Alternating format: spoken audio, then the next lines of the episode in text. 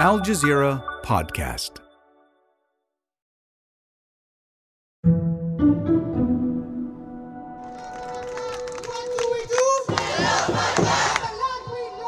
This is the sound of a protest calling for a permanent ceasefire in Gaza. Not in Washington, Istanbul, or London, where similar rallies have been organized. Instead, it's in Dubai, a city that rarely sees such protests. A hundred people made a stand on Sunday at the UN Climate Summit, COP28, in Dubai, in the United Arab Emirates. Israel says its forces are operating in every part of Gaza as it launched a new ground offensive into the south of the Strip. Displaced Palestinian families, many who came south in search of safety, now fleeing once again. They gathered there to put Israel's war in Gaza on the agenda. Already on the list of things to be discussed is transitioning to renewable energy, climate resilience, and economic justice for climate vulnerable countries. The protest and the negotiations are all happening in a country that's one of the world's leading fossil fuel producers and a leader in the region's efforts to normalize relations with Israel. But the war isn't just on the minds of attendees, it's also on the lips of world leaders. We just had the news that the bombs are sounding again in Gaza. And climate chaos is fanning the flames of injustice. So, what does the war mean for COP28? And what does COP28 mean for Gaza? I'm Malika Bilal, and this is The Take.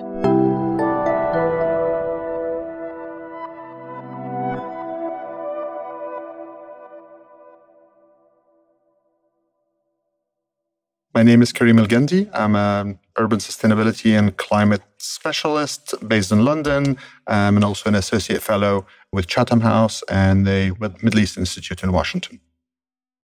And right now, you are in Dubai at the United Nations Climate Summit, also known as COP28. Is this your first COP? This is actually my fifth COP. Mm. Started going in 2016.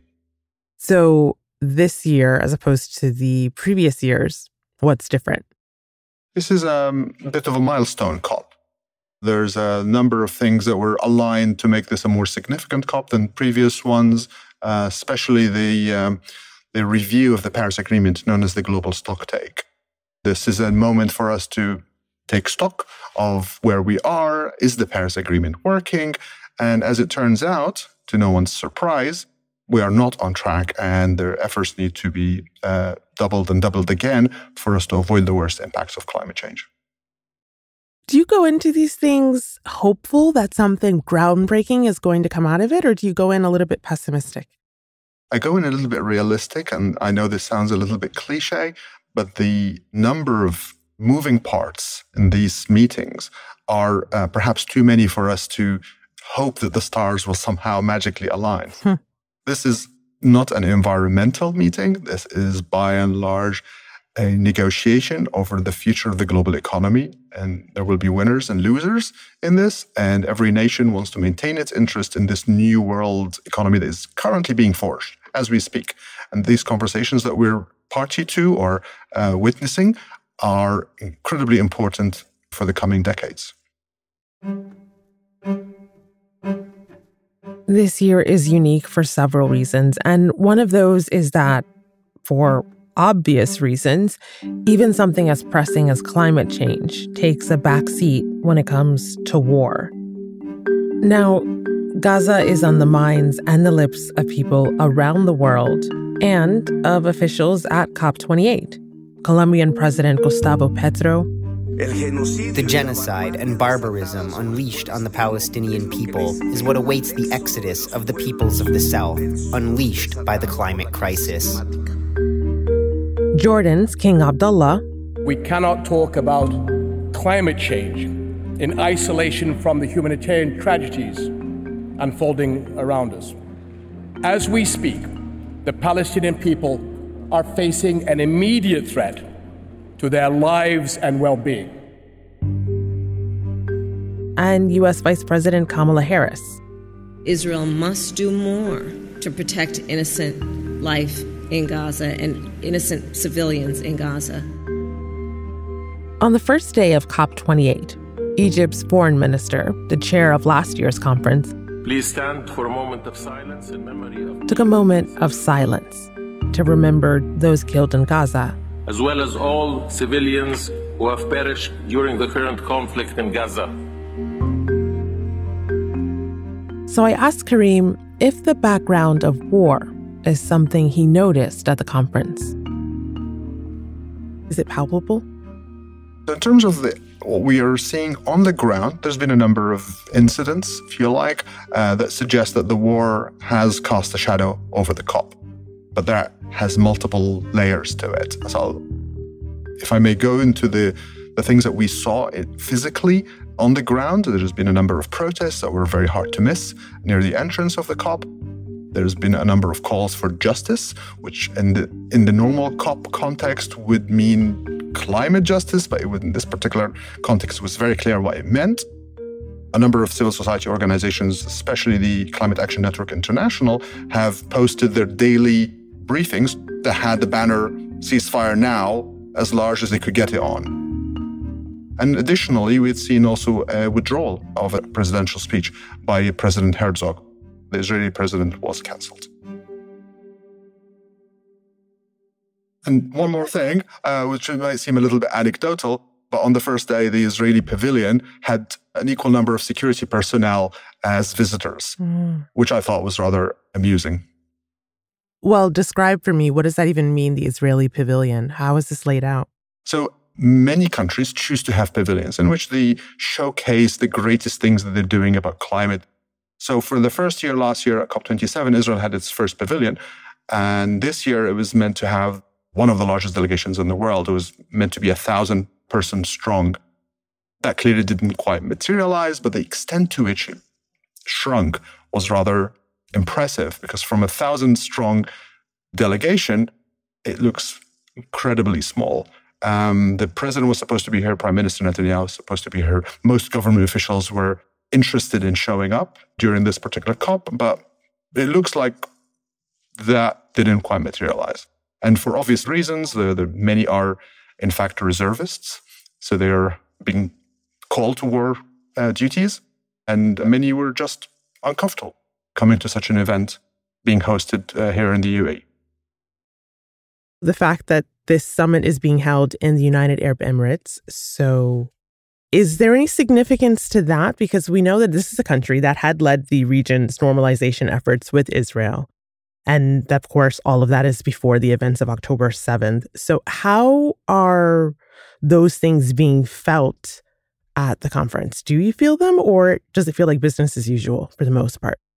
I couldn't detect any of that, I'm afraid. Having said that, that shadow has actually been cast, and it, and you can see it in the drive for collaboration, climate collaboration in the region, which started after the Abraham Accords have, uh, had been signed, had been quite obvious. Israel had been reaching out to countries from Morocco to the UAE, trying to have MOUs and deals on how that are primarily climate related. So climate mitigation, climate adaptation, all of this technology exchange with the region. And it looks like that had slowed down after the war broke out. Something else that was highlighted that was also perhaps regional is how the war has exposed some level of policy incoherence between what perhaps the EU does when it comes to its climate policy, its aid policy, its development policy, and what it does in terms of the foreign policy. So, one example is Germany finds it easier to provide money for waste treatment plants, for solar plants, even when Israel destroys them. And it has, it has done this year uh, when it destroyed the recently opened um, water treatment plant and has destroyed solar panels, many, many solar panels. And those very facilities were financed by Germany with 90 million um, uh, euros was, was contributed by Germany. Yet Germany finds it difficult to call for a ceasefire. And uh, perhaps it finds it easier to rebuild that at a later date than to actually call for a ceasefire due to its own calculations. Wow, climate policy incoherence. I haven't heard that before, but it seems to really sum up what we're seeing so well. So, the things you mentioned, do you hear people talking about this, or do you think that this is not on the top of minds? It's on the top of minds of many, actually. The uh, in the climate world, there's this grand bargain between the developing nations and the developed nations. So the developing nations keep saying, "Well, we need to we need to develop. We can't phase out fossil fuels. We can't move away from this. We don't have alternative technologies. We we, we need support. So if you want us to reduce our emissions, please help us technically, financially, and help us to adapt to climate change, which we had not caused. So this grand bargain. The West will do one thing, and the rest of the developing countries will do another. And at every point, this is subject to review.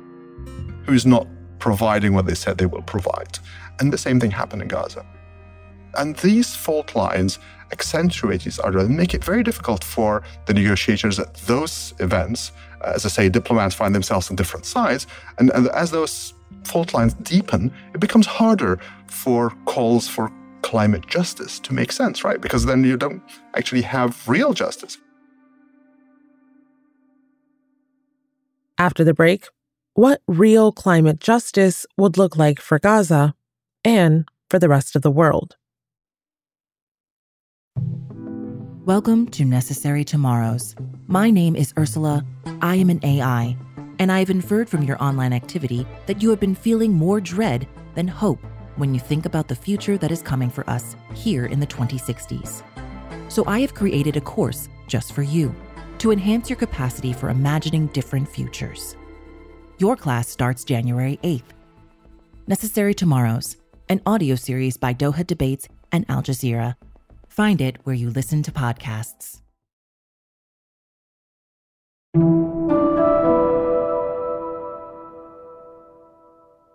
So, Karim, in the last 60 days, many more people have been thinking about Gaza's water, energy, food systems. But it's something that you have been thinking about for a while now. And we hear a lot about the resilience of the people of Gaza. What can you tell us about what Gaza had in terms of its climate resiliency? Gaza had a very fragile environment that was unfortunately decimated by a number of factors. It had very little water to start with, and that water, due to reasons to do with it. Abstraction, wastewater treatment became both contaminated by wastewater, but also contaminated with uh, seawater. And as a result, Gaza, before the war, had 97% of its water contaminated one way or another and unsuitable for human use. Gaza had very limited energy supply. They had the cable that was connecting it from Israel, which Israel obviously disconnected as soon as the uh, hostilities began. It wasn't providing enough, but there was a lot of effort to create some energy security via solar panels. And Gaza had explosion, if you like, of rooftop solar panels. Unfortunately, many of those ended up being destroyed during the wars for one reason or another. And Gaza has always struggled with wastewater, and in many cases, that waste was discharged to sea.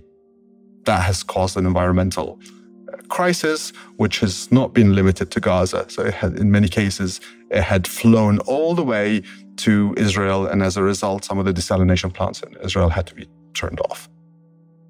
I appreciate that the Gazans have had to suffer a lot and that they, as a result, they have become a resilient people.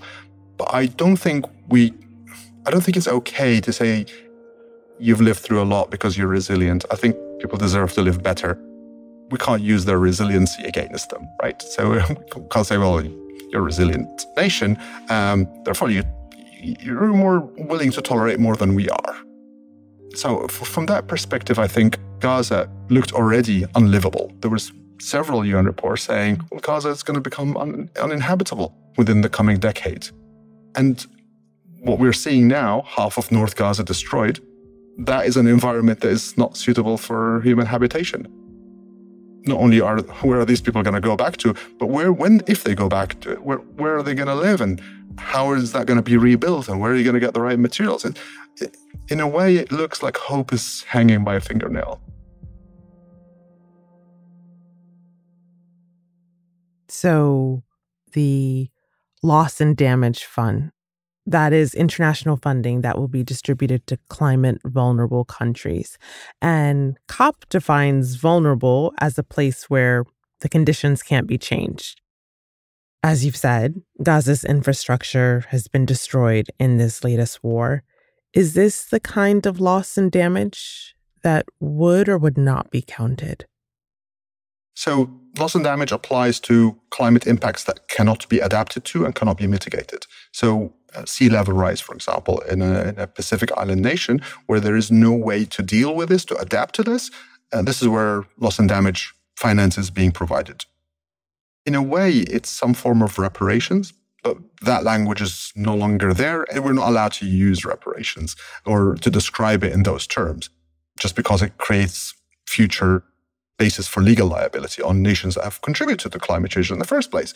So where we are is creating a fund with hundreds of millions of dollars. It's not in the billions, it's just in the millions, uh, to provide for the most fragile and the most vulnerable nations to deal with climate change impacts that cannot be adapted to. In the case of Gaza, yes, there's a climate component, but there's also a man made component. So perhaps the climate component would be uh, eligible for getting such funding.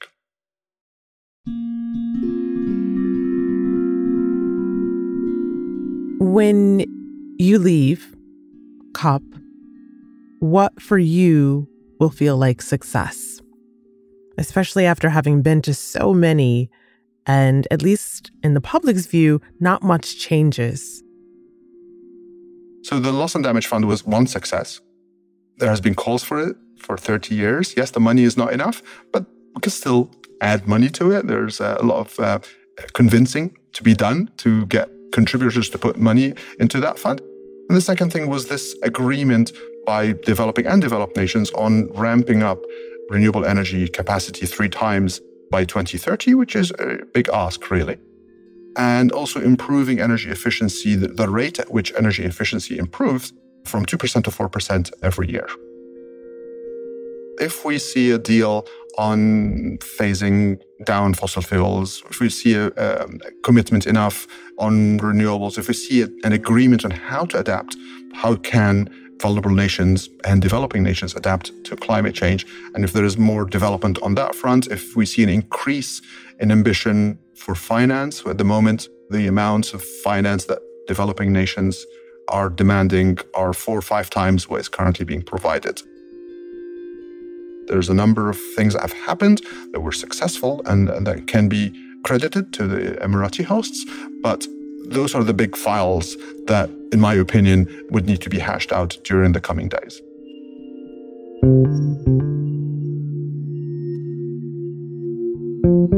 And that's the take.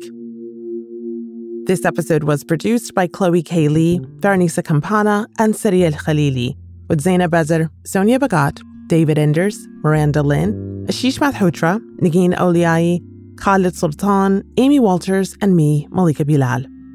Our sound designer is Alex Roldan. The Take's executive producer is Alexandra Locke. And Ney Alvarez is Al Jazeera's head of audio. We'll be back.